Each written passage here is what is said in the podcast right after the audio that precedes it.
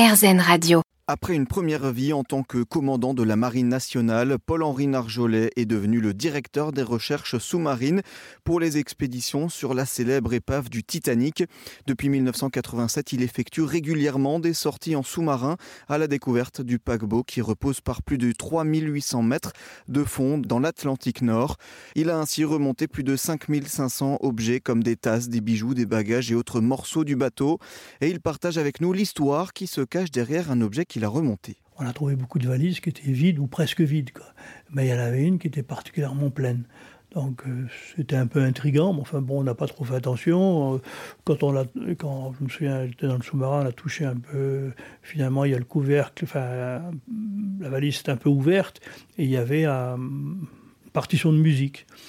Alors donc j'ai vu la partition de musique à travers le hublot et je ne sais pas lire la musique, hein, je suis incapable de ça, mais j'ai pu lire ce qu'il y avait écrit en dessous, la, chanson qui allait avec. Et après, bon, cette partition de musique a pu être d'ailleurs sauvée et récupérée, et, maintenant est...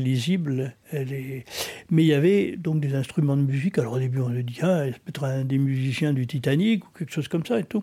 Et puis de fil en aiguille, bon, les objets ont été traités et tout. Puis dans un documentaire euh, qui était diffusé par Discovery Channel, on montrait ce sac, en fait, etc.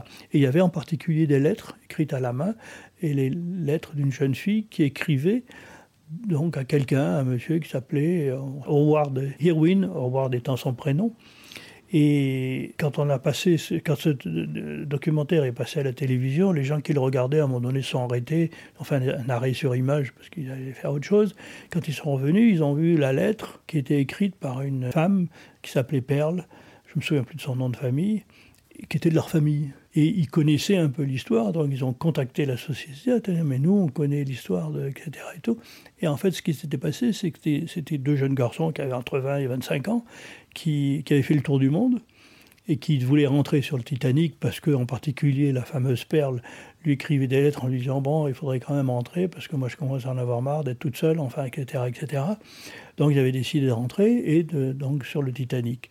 Ce qui s'est passé, c'est que la veille du départ, euh, il y en a un qui, s'est couché dans à l'hôtel tranquillement, et puis l'autre qui est parti faire la fête un peu euh, dans les bars de, Southampton, plus ou moins bien famé, et qui finalement, il y a eu une bagarre, il s'est pris un coup sur la tête, et le lendemain matin, son copain n'a pas vu euh, son, son copain n'était pas, pas là. Il a dit bon, comme d'habitude, il va être en retard. Il avait peut-être l'habitude de faire la fête ou des choses comme ça. Il est parti avec la valise, sa valise et la valise du copain en disant ben, il viendra directement sur le bateau et je vais le retrouver. Et le copain n'est jamais arrivé.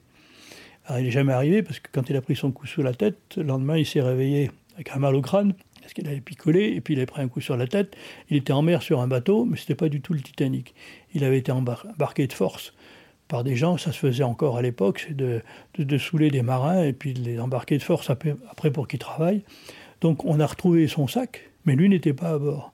Donc il n'était pas dans la liste des, des disparus, alors qu'il était dans la liste des passagers. Quoi. Il était... Et bon, son copain, lui, n'a pas survécu, malheureusement.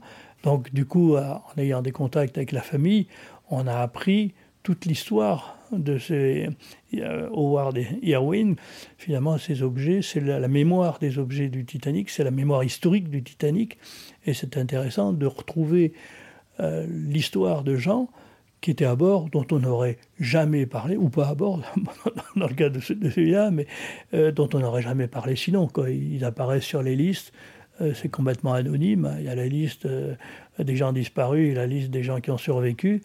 Mais quand on retrouve l'histoire de quelqu'un comme ça, ben on fait revivre ces gens un petit peu. Mhm.